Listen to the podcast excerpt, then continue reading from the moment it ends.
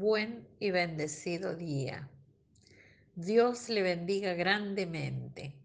Presentemos este día delante del Señor, Padre del cielo. Te damos gracias por tu amor, gracias por tu misericordia, gracias por la cruz de Cristo. Queremos preparar un corazón agradecido para terminar este año y empezar el próximo lleno de tu bendición, caminando en gracia sobre gracia en el nombre de Jesús. Amén. La palabra de hoy se encuentra en Génesis 6, 8. Y dice así, pero Noé halló gracia ante los ojos de Jehová. Titulé este devocional Preparemos nuestro corazón para que la gracia de Dios sea derramada sobre él. El mundo de Génesis 6 estaba corrompido y destruido por la violencia y la soberbia de la humanidad. Una humanidad pecadora. No se valoraba la vida como es debido la inocencia estaba manchada por la avaricia, el pecado y la inmoralidad. Esa es la imagen que Dios vio en Génesis 6. Esa situación hizo que Dios decidiera que era hora de empezar de nuevo y limpiar el mundo. Fue un juicio del cielo con sentencia de muerte para todas las personas. Pero en medio de esa conmoción y devastación, vemos por primera vez la palabra gracia en la Biblia, la palabra de Dios. Lo importante de todo esto es que Dios haya encontrado uno para otra oportunidad. El Señor ofreció a Noé el regalo de la gracia que lo salvó de la muerte. Noé tenía la opción de aceptarlo, construir el arca y salvar su familia de la destrucción. Aunque pasaría años construyendo un barco enorme en medio de la burla de todos sus vecinos, amigos, conocidos, a quien les parecía una locura. Quizás hasta su familia pensaba que se había vuelto loco. ¿Quién no aceptaría el regalo de la vida? Eso es la gracia.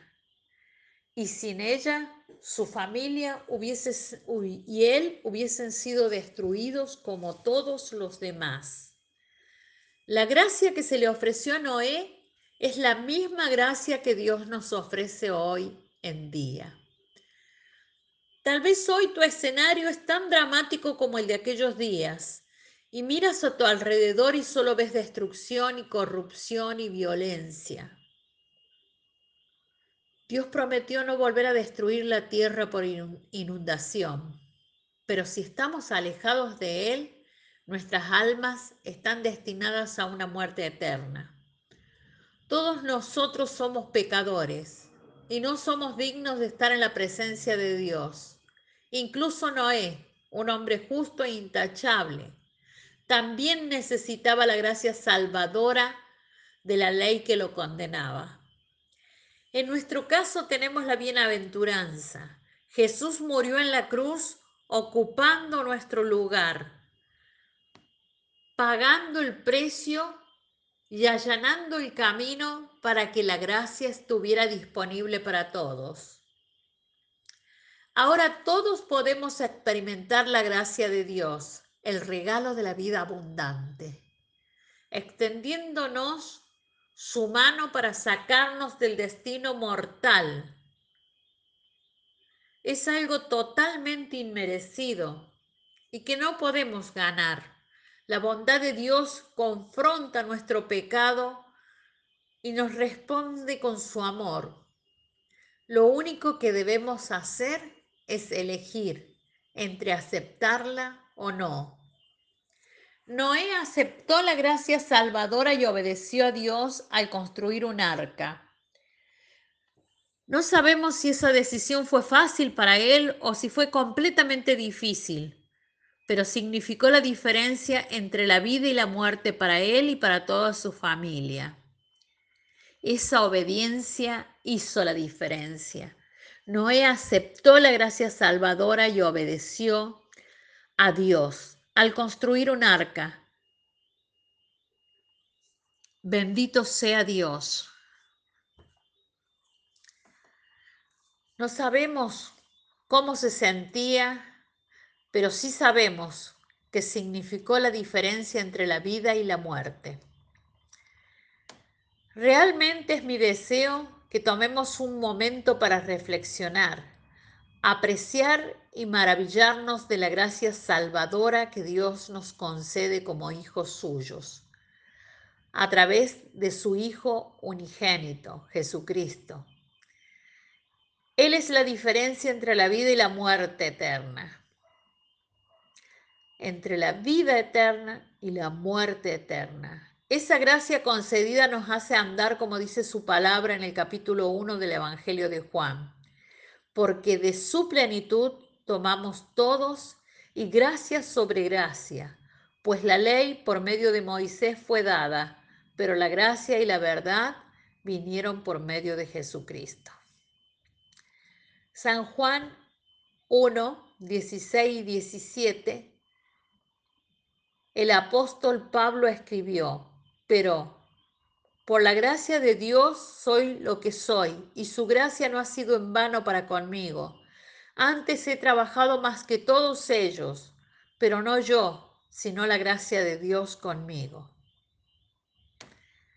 Primera de Corintios 15, 10. Nuestra oración a Dios. Gracias Padre Omnipotente de gracia y amor por concedernos la gracia no merecida. Eres un Dios bueno y misericordioso. Aceptamos tu gracia y estamos más que agradecidos por lo que tu Hijo Jesús hizo por nosotros al morir en la cruz.